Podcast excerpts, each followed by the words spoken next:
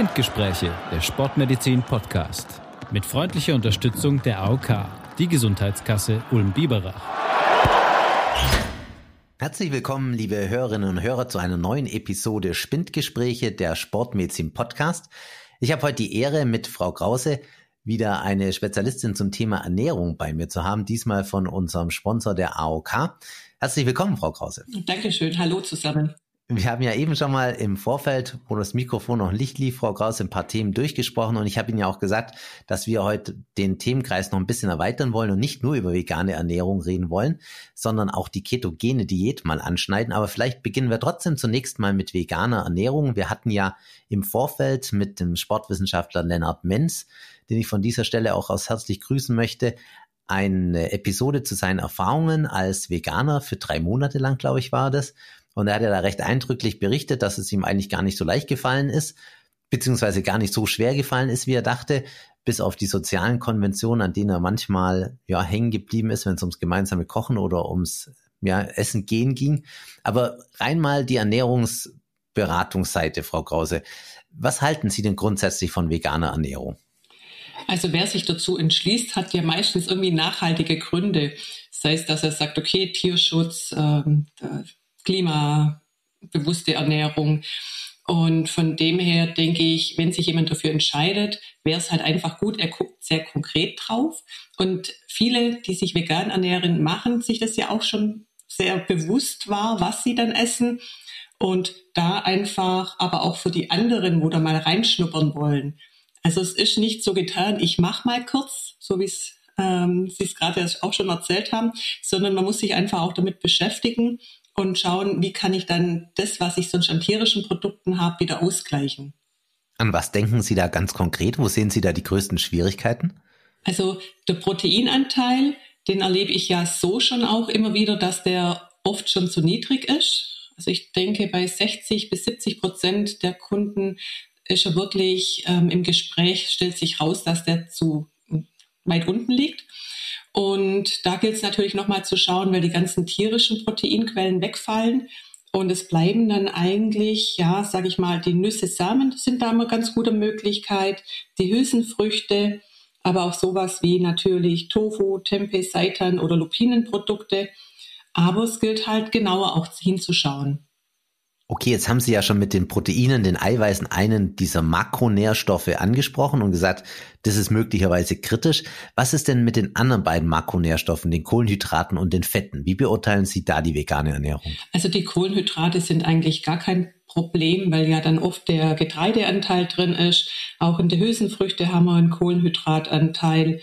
Und von dem her brauchen wir uns da eigentlich keine Gedanken machen. Oft ist der Gemüse- und Obstanteil auch recht hoch, wo ja auch vor allem im Obst dann nochmal Kohlenhydrate drinnen sind. Und beim Fettanteil, wenn dann einfach auch die Nüsse mit dabei sind und hochwertige Öle, Streichfette, auch da ist in der Regel kein Mangel. Das heißt, als einzig kritischer Makronährstoff bleibt letztlich das Protein festzuhalten. Und Sie haben ja schon Produkte angesprochen, Seitan, Tofu oder auch Nüsse und Hülsenfrüchte. Haben Sie denn da so ein spezielles Rezept, das Sie jetzt jemand, gerade der zum Beispiel auch sportlich beansprucht ist, auf den Weg geben können? So ganz aus dem Stegreif. Also ich mache wahnsinnig gern Linsensalate.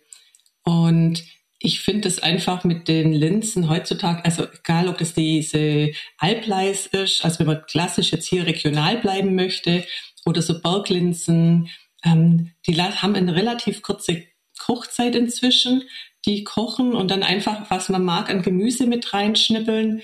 Man kann das dann auch nochmal ergänzen durch ein bisschen Getreideanteil, dann ist oft die Bioverfügbarkeit nochmal besser, dass man sagt, ich mache da ein bisschen Reis mit rein oder ein bisschen Bulgur, was einem halt einfach liegt.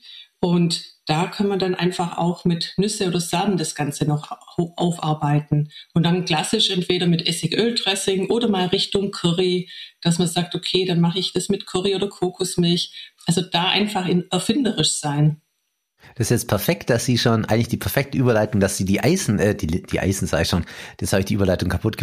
ins Spiel gebracht haben, weil ich jetzt so elegant zu den Mikronährstoffen überleiten wollte. Da ist ja immer Vitamin B12, Folsäure und Eisen so in der Diskussion, dass es da bei veganer Ernährung zu Problemen kommen könnte.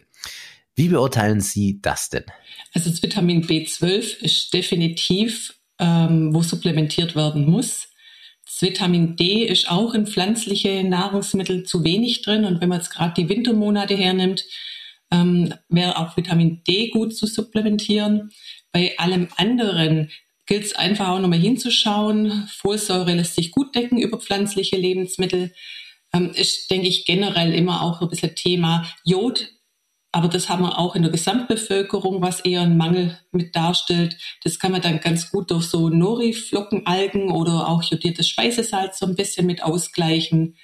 Beim Zink, Calcium, da muss man einfach auch wieder die Nüsse ganz klar hervorheben, weil die einfach auch da noch einen guten Anteil haben und auch Zink zum Beispiel mit den Hülsenfrüchten. Es ist zwar dann einfach im pflanzlichen oder bei den pflanzlichen Lebensmitteln die Bioverfügbarkeit hier auch nicht ganz so hoch, aber da gilt es einfach auch die Menge gut mit einzusetzen und auch täglich mit einzusetzen. Okay, perfekt. Wenn ich Sie jetzt richtig verstanden habe, dann ist ja eigentlich nur Vitamin B12 richtig kritisch und man sollte es auf jeden Fall supplementieren. Genau, das Vitamin D in den Wintermonaten. Wobei, da muss ich jetzt einschränkend sagen, das gilt ja auch für Menschen, die sich nicht vegan ernähren, oder? Klar, generell. Aber gerade die Veganer, wie gesagt, die sind dann oft auch sehr bewusst und entscheiden sich auch oft bewusst dafür. Bis auf ein paar blöde Wetten vielleicht, wo man mal abschließt. Aber ansonsten ist einfach für die trotzdem vielleicht nochmal ganz gut zu wissen. Ja, auf jeden Fall. Ich denke, wiederholen schadet an dem Punkt nie. Mhm. Und das ist vielleicht auch gleich nochmal ein Stichwort. Also kritisch, Vitamin B12 und Proteine, der Rest bei ausgewogener Ernährung eigentlich kein größeres Problem, korrekt? Mhm, kann man ganz gut so sagen, ja. Fantastisch, das klingt doch schon mal einwandfrei. Wer jetzt Veganer oder Veganerin werden möchte, was empfehlen Sie denn derjenigen oder demjenigen zum Anfang? Muss man sich stark in die Thematik einlesen? Sollte man sich vorab beraten lassen? Was ist da Ihre Erfahrung in diesem Bereich, Frau Krause? Also wenn jemand wirklich nicht Hals über Kopf sich reinstürzen will, ist sicher ein Beratungsgespräch immer eine ganz gute Grundlage. Zum einen zum Schauen, wie mache ich es jetzt im Moment und wie kann ich das nachher dann umsetzen. Und vielleicht hat jemand auch Bekannte, wo sich schon vegan ernähren, die einem dann viele Tipps geben können. Was ich empfehle, wirklich sich zu überlegen, was habe ich Zeit zum Kochen, wie kann ich mir die Zeit einteilen, vielleicht so einen Wochenspeiseplan aufzustellen, dass man da einfach auch so ein bisschen die Planung hat, weil so aus dem Stegreif raus dann zu sagen, okay, was mache ich jetzt heute, ist dann nicht ganz so einfach. Und was ich einfach bitten möchte, dass man mal schaut, möglichst wenig Fertigprodukte mit einzusetzen, weil da gibt es einfach auch ganz viel Müll. Und ich weiß aus eigener Erfahrung, meine Tochter ist Vegetarierin, aber zum Glück noch nicht vegan. Und wenn ich da schon manche Dinge ausprobiert habe und da eine Packung aufgemacht habe, also wirklich das wie Chemielabor. Also von dem her lieber so ein bisschen ursprünglicher und zurückgehen und einfach gut planen. Es gibt ja gerade, und das ist interessant, dass Sie es erwähnen, im veganen Bereich wirklich unfassbar viele so Fleischersatzprodukte. Es gibt ja momentan auch das Münchner Startup Greenforce, das da sehr stark in der Öffentlichkeit präsent ist mit veganen Burgern oder veganen Chicken Nuggets oder was auch immer. Was halten Sie denn grundsätzlich von solchen Mischungen, die ja oftmals dann auf Erbsen oder Reis oder Bohnenprotein basieren? Würden Sie sowas grundsätzlich auch empfehlen im Sinne von einer veganen Ernährung für jemanden, der jetzt einfach nicht von seinem Burger lassen kann? Oder sagen Sie lieber aus den vorgenannten Gründen mit Chemie und so weiter, haltet da Abstand? Ja, ich denke, also es kommt immer was drauf an, was da noch mit drinnen ist. Also ich lese dann wirklich gezielt auch die Zutatenlisten, drehe mal die Produkte um. Es muss ja draufstehen, was drin ist. Und gerade so dieses Erbsprotein setze ich tatsächlich auch selber ein, weil das geschmacklich, also gerade bei meiner Tochter, und ich weiß es jetzt auch manchmal von Kunden, dass das einfach besser akzeptiert wird, wie manchmal das Soja. Sie meinen jetzt akzeptiert wird im Sinne von gesellschaftlich oder im Sinne von gesundheitlich? Geschmacklich. Geschmacklich, okay. Also, ist ja nochmal wichtig zu präzisieren. Das macht einen ganz hohen Aspekt auch mit aus, weil wenn es nicht schmeckt, dann wird es nicht gegessen. Und richtig, wie zum Beispiel dann ist die Ernährung nicht. Tofu ist nicht jedermanns Sache. Ich kann dann wohl plädieren, einfach mal einlegen und einfach mal verschiedene Gerichte ausprobieren. In so Currys finde ich es oft ganz eine gute Möglichkeit, das noch mit reinzugeben. Aber es ist halt wirklich so, wenn es einem nicht schmeckt, sage ich, bloß das zu essen, weil es sage ich mal, sinnvoll wäre, das macht keinen Spaß und dann kann man es auch nicht durchziehen. Also meine Prämisse ist immer zu sagen, okay, möglichst so, dass ich es gut in meinen Alltag einbauen kann, dass mir schmeckt und dass ich noch Spaß am Essen habe. Und manchmal ist schon auch so, wenn ich dann so einen Linsensalat irgendwohin auch mitnehme, die Leute sind dann echt auch begeistert. Und manchmal sind es einfach so Dinge, wo man einfach mal kennenlernen muss. Genau, und die Augen offen halten, ne? Ist ja ganz wichtig. Aber jetzt, da wir schon ein bisschen über vegane Ernährung gesprochen haben, eher aus der Ernährungsberatungsperspektive, nochmal die Frage, ich denke, es ist relativ unstrittig, dass vegane Ernährung für die Gesundheit des Planeten, also im Sinne von Nachhaltigkeit, gut ist, weil es einfach weniger CO2 emittiert als eine fleischlastige Ernährung. Aber jetzt auf die individuelle Gesundheit jedes Einzelnen heruntergebrochen. Wie beurteilen Sie denn da aus Ihrer Sicht den potenziellen Nutzen einer veganen Ernährung? Und ich schicke das gleich nochmal hinterher. Vorausgesetzt natürlich, dass die Ernährung abwechslungsreich ist und eben nicht rein auf veganen Fertigprodukten basiert. Dann ist natürlich eine tolle Möglichkeit, weil der Anteil an Gemüse, Obst sehr hoch ist. Dann haben wir die Getreide in Vollkornvariante in der Regel mit dabei. Wir haben die Hülsenfrüchte, die Nüsse, eigentlich alles tolle Lebensmittel. Und von dem her ist es natürlich trotzdem jetzt wirklich eine sehr gute Ernährungsform. Und die Veganer haben oft dann auch ein geringeres Risiko für Übergewicht oder manche, wo es an Umstellen nehmen, ab. Gerade bei so entzündlichen Erkrankungen haben manche einen sehr positiven Effekt, auch bei so Herz-Kreislauf-Erkrankungen. Also ich denke, grundweg kann man sagen, eine vegane Ernährung spricht überhaupt nichts dagegen. Wenn jemand selber sagt, okay, ich möchte es machen und ich setze das dann entsprechend um. Da bin ich ganz bei Ihnen. Ja, aus gesundheitlicher Sicht ist es auf jeden Fall zu befürworten, wenn man natürlich auf die entsprechende Situation mit den Mangelzuständen, und da haben wir ja schon drüber gesprochen, achtet. Aber ich möchte nochmal ergänzen, von den gesundheitlichen Nutzen, auch bei bestimmten Krebserkrankungen wird das diskutiert, zum Beispiel beim Dickdarmkrebs, da kann man sich das ja sehr gut herleiten, weil ja auch ein hoher Ballaststoffanteil in der Nahrung das Risiko an Dickdarmkrebs zu erkranken reduziert, und vegane Ernährung als pflanzenbasierte Kost ist natürlich sehr ballaststoffreich. Ne? Insofern passt das eigentlich ganz gut.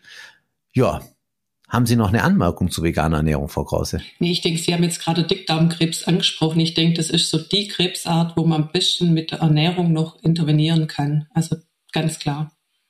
Ja, absolut. Und das mag vielleicht auch noch ergänzend dazugefügt sein, als Veganer, wenn man natürlich nussreich, insbesondere auch Walnüsse isst, man nimmt natürlich dann auch wahrscheinlich potenziell mehr Omega-3-Fettsäuren auf, und da wird ja auch immer diskutiert, dass die förderliche Effekte auf die Herz-Kreislauf-Gesundheit haben. Also man kann sich zumindest ja schon alles herleiten bzw. erklären mit dem, was man schon weiß.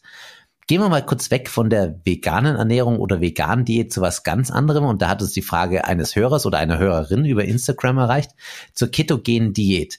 Vielleicht können Sie vorab, bevor wir uns ein, zwei Sachen zur ketogenen Diät fragen, mal kurz umreißen, worum es dabei eigentlich geht, Frau Krause.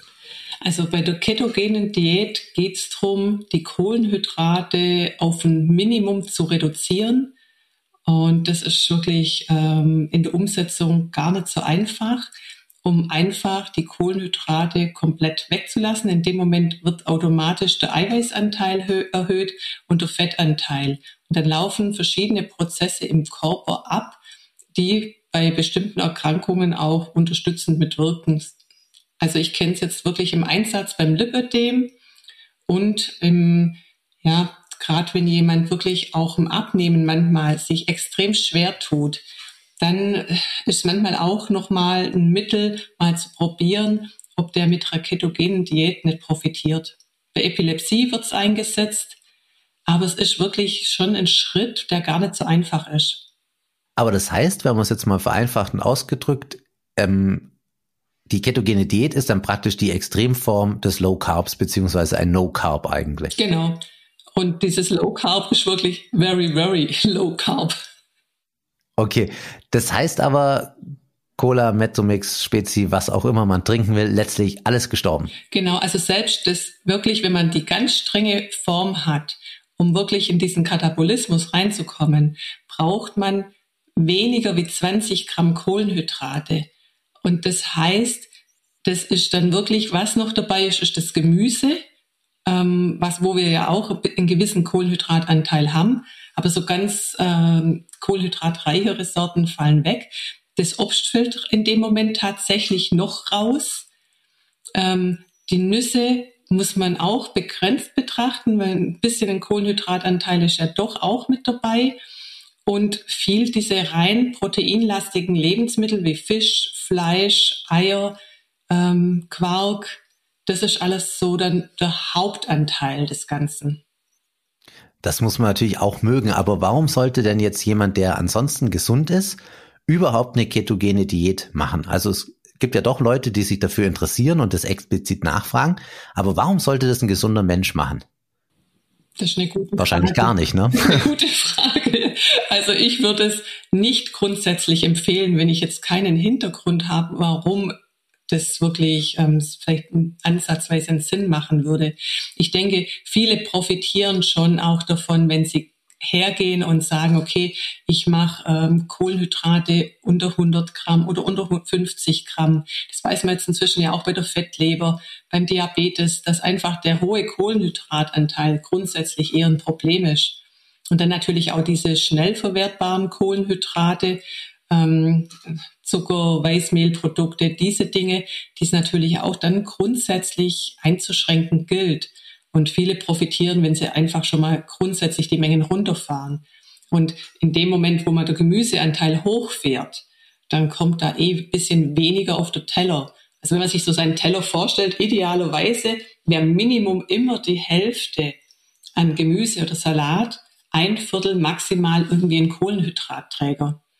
Und da, wo bei uns, das ist halt einfach so in der Praxis, was man sieht, oft der Gemüseanteil deutlich zu gering ist, müssen die oder essen die viele dann einfach die Kohlenhydrate, um satt zu werden. Ja, absolut. Ja, ich kenne es nur bei bestimmten Zielgruppen, auch die ja die ketogene Diät insofern proklamieren, als dass man darunter sehr gut Gewicht verlieren kann, was einen ja nicht wundert, weil von der Evolution her ja die ketogene Diät eigentlich die Verstoffwechslung von Fett als Grundlage hat, was aber auch so ein paar Nachteile mit sich bringt, insbesondere, und daher kommt ja auch der Name, dass man Ketonkörper verstoffwechselt und dementsprechend auch unangenehm riechen kann, ja. Mhm. Das ist Ihnen wahrscheinlich auch bekannt, oder Frau Krause? Genau. Gibt es da aus Ihrer Sicht ein Hilfsmittel dagegen? Also gut, Sie können es natürlich sagen, Duschen, Deo, was auch immer, aber ich meinte jetzt rein aus Ernährungsberatungssicht. Also ich denke, viel trinken ist in dem Moment natürlich auch wichtig, weil wenn irgendwelche Abbauprozesse im Körper sind, entsteht Müll auch oft und dann sollte das natürlich auch ein Stück weit mit ausreichender Trinkmenge ausgeglichen werden. Und ich kann mir vorstellen, dass manche davon dann schon profitieren. Das sehe ich auch so. Das ist auch der Rat, den wir an dieser Stelle immer geben. Arg viel mehr kann man ja nicht machen, weil die Ursache an sich ja klar ist. Nur man kann halt wieder Kohlenhydrate essen, dann wird es auch wieder besser. Ja. Aber letzten Endes, Frau Krause, gibt es jetzt eigentlich überhaupt jemanden, dem Sie jetzt ohne medizinischen Grund eine ketogene Diät empfehlen würden? Also gerade nehmen wir mal an, jemand möchte zu Ihnen kommen, Ziel ist Gewichtsreduktion. Würden Sie dem sagen, ist ketogen? Wahrscheinlich nein, oder? Nicht meine erste Wahl. Also ich habe wirklich in den vielen Jahren, in denen ich als Ernährungsfachkraft tätig bin, zweimal eingesetzt, weil wirklich die so verzweifelt waren und wo wir wirklich anders gar nicht vom Gewicht runtergekommen sind und mit der ketogenen Diät zumindest jetzt mal einen Anfang machen konnten. Und da ging es dann irgendwann drum, von diesen 20 Gramm Kohlenhydrate, was man am Tag zur Verfügung hat, auf 50 zu gehen und das dann wieder zu steigern. Und dann langsam den Körper da wieder reinzubekommen. Aber grundsätzlich achte ich erstmal aufs Gesamte und es ist halt einfach auch schwierig in der Umsetzung. Und Sie haben vorher schon das Gesellschaftliche angesprochen, wenn man irgendwo eingeladen ist. Wie oft ist da wirklich ein Brot oder dass man irgendwie Nudeln oder was weiß ich was dabei hat. Und das ist halt echt schwierig, sich da immer zu erklären und zu sagen, nee, ich esse jetzt ketogen, mache ich jetzt nicht. Okay, da vielleicht nochmal anknüpfend die Frage zur ketogenen Diät. Ist es denn so, dass es tatsächlich für die Gewichtsreduktion so viel bringt, wäre die erste Frage. Und die zweite Frage, wie ist denn der Weg zurück dann? Angenommen, ich nehme jetzt unter ketogener Diät tatsächlich eine relevante Menge an Gewicht ab. Es ist ja dann eigentlich schon so, dass ich Diät fast mehr oder weniger beibehalten muss, um diese Gewichtsreduktion zu schützen. Es gibt ja dann gar keinen so einen richtigen Weg zurück mehr, oder? Wie beurteilen Sie das? Ja, ich würde dann halt diese schrittweise Erhöhung von den Kohlenhydrate machen. Also wenn jemand dann so ein bisschen in Richtung Wunschgewicht schon ist oder das Gewicht wo erreichen möchte, dass er sagt, okay, jetzt geht er halt langsam hoch, erst diese 50 Gramm und dann diese 100 Gramm, um zu sehen, was tut's, kann ich trotzdem das Gewicht halten. Es ist natürlich immer die Bewegung, da brauche ich Ihnen nichts erzählen, einfach richtig wichtig, weil die Bewegung natürlich auch nachher einen Jojo-Effekt wieder ausbremst. Und ich denke, da sollte man dann einfach auch gezielt nochmal mit drauf achten. Und es unterstützt natürlich nochmal das Abnehmen. Perfekt. Das heißt, jetzt machen wir es mal so, Frau Krause, bevor wir zum dritten Thema kommen, Intervallfasten. Ich habe gerade in der Zwischenzeit nochmal nachgeschaut, was die Höreranregung war. Bevor wir zum Intervallfasten kommen, vielleicht geben wir ganz kurz Schulnoten aus Sicht der Ernährungsberaterin. Was geben Sie veganer Ernährung aus gesundheitlichen Aspekten für eine Schulnote? Ja, 1. Eine 1, okay, klare Aussage. Was geben wir der ketogenen Diät für eine Schulnote? Schwierig, gell? Also eine gesunde Person. Wir gehen von einer gesunden Person aus. Dann würde ich eine 4. Okay, immerhin noch ausreichend, ja? Aber ich würde sagen, ich würde es jetzt nicht komplett verteufeln, weil meistens haben die Leute ja auch einen Grund, warum sie diese Ernährungsform ausprobieren wollen oder warum sie in die Richtung gehen.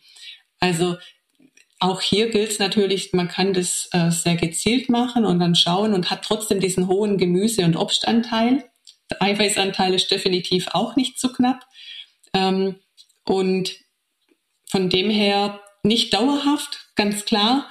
Aber als Einstieg für irgendwas ist auf jeden Fall eine Möglichkeit. Aber wie gesagt, ich würde über eine 4 nicht rausgehen. Okay, auch das ist ein klares Statement. Dann kommen wir zum Intervallfasten, Frau Krause. Das ist ja ein Thema, das in der Presse immer sehr publik ist und da gibt's ja auch verschiedene Varianten mit einem Fastentag die Woche oder 6, 18, was auch immer. Ergeben Sie uns doch mal bitte eingangs einen ganz kurzen Überblick, was Intervallfasten überhaupt konkret heißt. Also es geht um Nahrungspausen. Sie haben schon verschiedene Möglichkeiten angesprochen. Das meiste, was ich so erlebe, was umgesetzt wird, ist wirklich diese 8 Stunden, die man zur Verfügung hat zum Essen und 16 Stunden dann Pause. Und letzten Endes, drücke es jetzt ganz einfach aus, geht es darum, am Körper zu sagen, okay, du hast jetzt Pause und in der Zeit kehre ich mal die Zellen aus und mache das sauber. Und damit natürlich entzündliche Prozesse reduziert werden sollen oder was halt einfach auch sonst Probleme darstellen. Was der Vorteil, denke ich, immer vom Intervallfasten ist, dass die Leute mal gezielter gucken, was sie essen. Und es ist aber nicht immer zwingend diese Ausgewogenheit da. Und das ist das, was ich dann auch manchmal bemängle. Und was ich auch oft erlebe, dass die Leute gerade bei dem 8-16 sagen, morgens brauche ich ja gar nichts frühstücken, da kann ich gut drauf verzichten und die dann oft bis mittags gar nichts essen und dann bis abends dann vielleicht noch einen Snack zwischendurch und dann abends vielleicht nochmal. Und wenn die dann nur 2 Mahlzeiten haben, dann sind die oft schon in einer Unterversorgung, wenn die Mahlzeitengrößen auch nicht so hoch sind. Und ich bin ein absoluter Verfechter für das Frühstück, einfach um den Tag gut zu starten, konzentriert in den Tag gehen zu können. Ich sage auch immer, das ist wie wenn man morgens seinen Ofen anheizt und da einfach gut durch den Tag starten oder reingehen kann.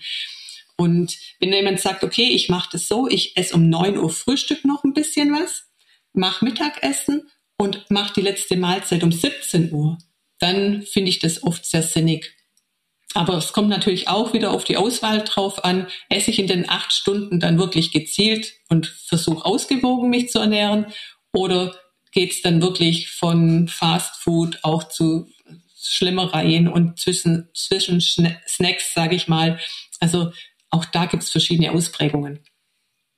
Das ist ja der nächste Punkt, weil Intervallfasten bezeichnet ja keine Nahrung an sich, sondern nur eine Nahrungszufuhr eigentlich. Ne? Und was ich da esse, ist ja eigentlich fürs Intervallfasten mal platt formuliert, eigentlich ziemlich wurscht. Genau. Also Hauptsache ich halte die Intervalle ein. Genau, einfach die Pausen. Ich habe dann auch mal selber tatsächlich, also ich könnte ohne Frühstück nicht. Da würde ich schon kräftig in den Tag starten und es ist mir für alle um mich rum nicht gut. Aber manche macht es ja wirklich auch nichts aus, aber ich habe dann auch mal dieses mit dem Tag oder diese 2 Tage reduziert, selber ausprobiert. Ich teste ja sowas dann gern auch selber, um einfach mal zu sehen, wie fühlt sich das an. Und also für mich wäre es keine Variante. Da ist wirklich für mich herzugehen und zu sagen, okay, ich mache bewusst eine Woche Heilfasten und kümmere mich auch sonst um mich. finde ich viel sinniger und habe dann auch einen relativ hohen Effekt von dieser Autophagie, wie sie es ja nennt, dass diese Zellen da grundsätzlich gereinigt werden. Und aber das ist so mein Empfinden. Viele kommen gut damit zurecht, aber wie gesagt, ich erlebe es dann oft auch, dass die Zusammensetzung eine Katastrophe ist. Die Idee, was ja viele sagen, was beim Intervallfasten positiv ist, ist, dass man dadurch, dass man ja nur einen beschränkten Zeitraum für die Nahrungszufuhr zur Verfügung hat, auch automatisch weniger Kalorien essen würde. Und jetzt weiß man natürlich aus Tierversuchen, dass so eine unterkalorische Ernährung auch das Leben verlängert. Ja? Also das weiß man aus Tierversuchen, das muss man mal einschränkend dazu sagen. Ich glaube, bei Menschen konnte noch nie ein eindeutiger Vorteil auf die Lebensdauer beim Intervallfasten gezeigt werden, wobei man einschränkend immer sagen muss, dass die wenigsten Menschen das natürlich auch auf Dauer durchhalten. Das ist ja oft nur so, wie Sie sagen, für eine gewisse Zeitdauer, wo es stringent befolgt wird, wo vielleicht auch dann eine gewisse Gewichtsreduktion da ist, aber letzten Endes auch nicht von Dauer. Wie ist denn da so Ihre Erfahrung? Ja, die setzen das dann wirklich, also manche gibt's, die haben das, setzen das dann recht lange um und kommen sehr gut damit klar. Und das sind dann die Leute, wo wirklich sagen, sie haben eigentlich, müssen morgens nichts essen. Oder für die ist das lästig, die stehen dann bleiben lieber eine Viertelstunde länger liegen oder so. Und für manche funktioniert das ganz gut und dann erst mittags zu starten. Aber viele machen das wirklich halt nur diese begrenzte Zeit. Und von dem her, denke ich, ist da der Langzeiterfolg nicht grundsätzlich gegeben. Aber ich sage immer, wir sind alle so unterschiedlich gestrickt und jeder Körper ist einfach auch ein Stück weit anders. Und die Leute müssen einfach auch lernen, so ein Stück weit in sich reinzuhören und zu gucken, was tut mir gut. Und das wird einfach ganz, ganz viel vergessen. So nach dem Motto, ich mache das, das wird propagiert und das soll toll sein, dann mache ich das halt mal und ziehe das durch. Aber einfach mal so in sich reinspüren, zu sagen, okay, braucht's das jetzt? Ist das jetzt gut, so wie ich es mache? Fühlt sich's gut an? Und geht's mir damit gut? Bin ich leistungsfähig? Das geht leider noch ein bisschen unter. Ja, absolut. Es gibt auch da zwei ganz interessante Statements. Es gibt einmal von der American Heart Association, der AHA, ein Statement, dass das intermittierende Fasten, also Intervallfasten als Option zur Gewichtsabnahme und Kalorienkontrolle empfohlen wird, allerdings nur als Teil von einer generellen Ernährungsumstellung, die sich mehr auf bewusste Ernährung und auch auf gesunde Ernährung konzentriert. Und die Idee eben ist, dass man das Intervallfasten als Anlass dazu nimmt, diese Ernährungsform zu etablieren. Und dann gibt's noch vom National Institute on Aging eine Empfehlung, oder was heißt Empfehlung? Sagen wir mal lieber eine Aussage dazu, dass das intermittierende Fasten, also auch wieder Intervallfasten, ist ja synonym zu gebrauchen, letzten Endes schon einen gewissen Erfolg bei einer Gewichtsabnahme zeigt, aber aufgrund von Unsicherheiten von Wirksamkeit und Sicherheit, insbesondere für ältere Erwachsene, gar nicht empfohlen wird. Also wenn Intervallfasten zur Gewichtsabnahme, dann sollten es eher Jüngere machen oder aber solche, die Wert auf ein gesundes Herz-Kreislauf-System nehmen, dann aber nur als Bestandteil von einer gesunden und bewussten Ernährung. Und ich glaube, wenn man es so sieht, ist es auch gar nicht schlecht, weil man schon zwangsläufig diese klassischen Zeiten vermeidet, wo man jetzt Snacks oder Chips, was auch immer zu sich führt, das ist ja dann schon meistens eher spät abends und wenn man dann schon nach 17 Uhr nichts mehr essen darf, dann kann man sich zum Kinofilm eben auch keine Chips mehr reinschieben. Genau. Ich glaube, darin liegt der eigentliche Nutzen. Die Knappereien, die fallen einfach grundsätzlich weg. Ja, und wenn man es so betrachtet, dann ist es natürlich erstmal eine Form der Selbstdisziplinierung und darum geht es ja ganz oft bei so Lebensstilmodifikationen und ich denke, dann kann es in diesem Aspekt auch Sinn haben. Genau, also das auf jeden Fall, diese Bewusstheit wieder zu schaffen, was esse ich eigentlich, was mache ich und da ist es dann oft sehr hilfreich. Es gibt ja inzwischen auch ganz viele so Ernährungs-Apps, wo man mal eingeben kann, was esse ich eigentlich und wie sieht es dann am Ende des Tages aus.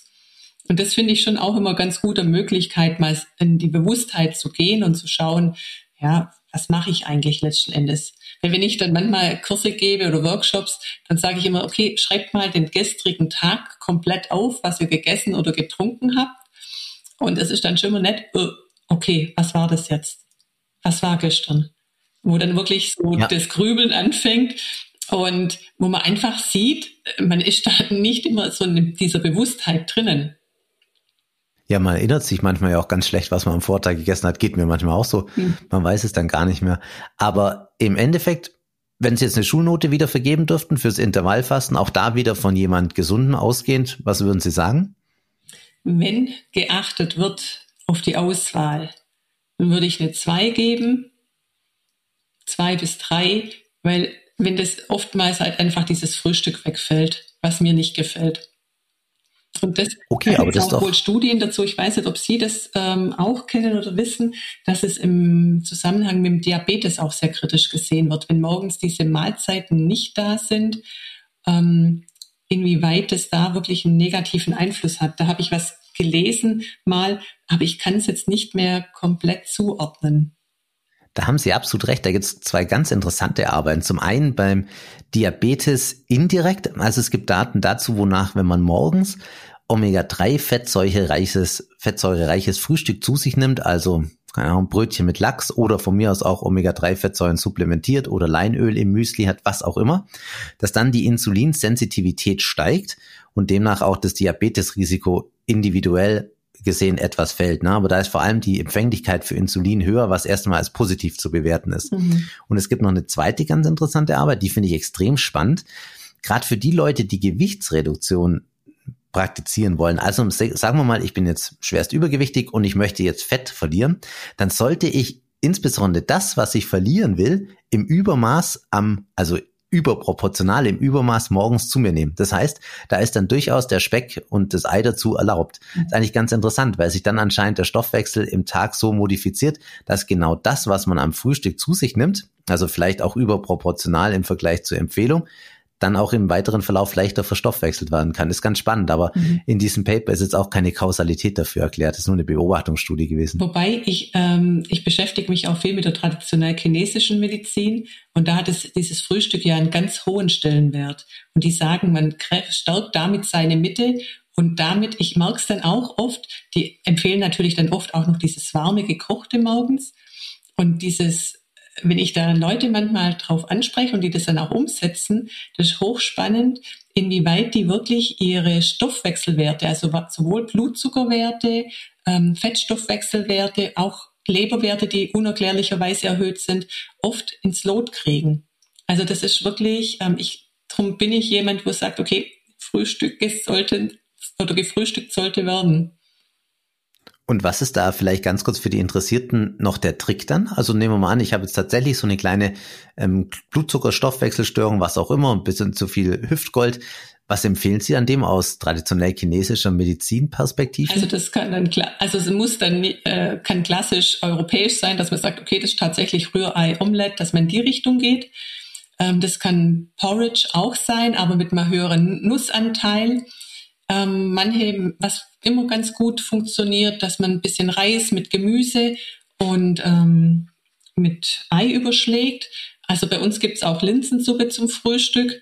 Das ist für manche dann immer ein bisschen befremdlich, wenn ich das so erzähle. Aber manche macht es auch nichts aus und für viele ist das dann gut. Und auch gerade, ich sag mal, die Frostbeulen, die ständig einfach kalte Hände, kalte Füße haben, also die profitieren wahnsinnig davon, gerade dieses warme, gekochte morgens zu essen. Ich habe auch schon mal gelesen, dass Hafer, insbesondere wenn man den so leicht anröstet, gerade zum Frühstück einen belebenden Effekt haben soll. Haben Sie das auch schon mal gehört? Heißt nicht umsonst, es sticht einen der Hafer. Und gerade wollte ich sagen, ja, genau. Und es ist ja tatsächlich so, die Pferdebesitzer, die sind mit dem Hafer sehr vorsichtig, weil die Pferde da total drauf anspringen. Und es hat schon diesen belebenden Effekt. Vielleicht wird das heißt, auch das Porridge in England gegessen, wenn es da morgens ein bisschen trüber ist. Müssen wir jetzt mal untersuchen, ob die dann morgens alle besser drauf sind, die Engländer, im Vergleich zu uns oder auch nicht, gell? Ja, ich glaube, das ist schon ein bisschen personenabhängig. Okay, dann Frühstück kriegt von Ihnen auf jeden Fall eine glatte 1. War jetzt zwar nicht das Thema, aber das höre ich schon auf jeden Fall so raus. Auf jeden Fall. Vielleicht zum Abschluss dieser ganz interessanten Folge, finde zumindest ich, und diesen bunten Ritt durch die Ernährungsmedizin oder Ernährungsberatung. Sie haben ja jetzt schon mal das Thema Apps angesprochen. Gibt es denn da so einen Favoriten, den Sie haben, den Sie immer sehr gern empfehlen? Also wir nehmen auch mal hier wieder jemand an, der gesund ist und einfach sagt, ich möchte jetzt gesünder leben, gesünder mich ernähren. Haben Sie dem irgend so einen Tipp oder derjenigen irgend so einen Tipp, den man in die Hand geben kann? Ich denke, es gibt inzwischen, wenn man es einfach mal reinschnuppern möchte, es gibt so kostenfreie Varianten. Da ist dann halt meistens irgendwie Werbung mit dabei. Da gibt es verschiedene, ich weiß nicht, ob ich jetzt hier Werbung machen soll. Ich denke, da einfach mal im App Store schauen, mal reingucken, weil die haben ja dann auch unterschiedliche Bedienerflächen und aber sind eigentlich alle recht bedienerfreundlich inzwischen geworden. Die meisten haben... Aber Sie dürfen, Entschuldigung, Frau Bauer, wenn ich Sie unterbreche, aber Sie dürfen gern Werbung machen. Also wir haben ja gesagt, keinen Interessenskonflikt und Sie dürfen da gern Ihre Lieblings-App nennen. Ich werde sogar so machen, ich werde auch noch eine nennen danach. Okay, also was ich viel bei den Kunden habe, ist dieses Yazio. Machen wir auch manchmal, ja. Genau, finde ich gut gemacht. Das ist einfach der Vorteil, man braucht keine E-Mail-Anschrift, was bei anderen wieder nötig ist. Und wenn man da dann sich durchlinkt und dann werden einem verschiedene Pakete vorgeschlagen, aber da gibt's immer dann etwas kleiner unter den Zusatz kostenfreie Variante mit Werbung und das empfehle ich einfach mal, um mal so eine Woche mal sich klar drüber zu werden, was mache ich. Und die meisten, da kann man dann eingeben, Frühstück, Mittag, Abend, hat so eine Angabe über die Gesamtkalorien, was empfohlen wird, Eiweiß, Fett, Kohlenhydrate. Ich finde auch die Werte, die angegeben sind, recht realistisch. Und was ja auch, ich weiß, die anderen, denke ich, auch mitunter jetzt immer haben, sind so Barcode-Scannern, wenn man doch fertige Produkte mit einsetzt. Und das macht es natürlich einfacher, wenn man dann bloß einmal abscannt, das Lebensmittel, und dann einfach den Wert gleich hat. Also ich habe tatsächlich individuell auch mal Yazio probiert, weil es mich mal interessiert hat, wie es mit meiner Proteinzufuhr so aussieht. Und ich fand es auch interessant, aber wenn man viel frisch kocht oder keine Fertigprodukte konsumiert, es ist schon ein gewisser Zeitaufwand, den man investieren muss, das alles einzugeben. Gerade wenn man so individuelle Rezepte hat und es richtig gut machen will. Aber es ist spannend, kann ich nur empfehlen. Also was halt der Vorteil ist, man sieht immer so wenn man das immer gleich eingibt, man sieht dann schon, okay, nach Frühstück stehe ich da, nach Mittag stehe ich da und manche kalkulieren dann schon, was kann ich jetzt abends noch essen, dass ich das nicht ganz aus dem Rahmen sprenge.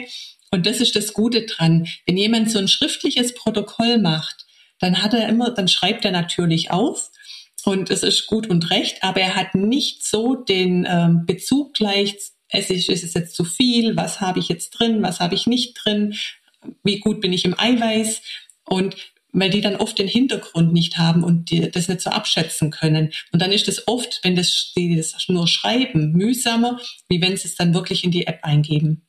Ja klar, und für Sie, für die Ernährungsberatung natürlich viel einfacher, wenn Sie da ein vernünftiges Protokoll haben, das man auch lesen kann, ja?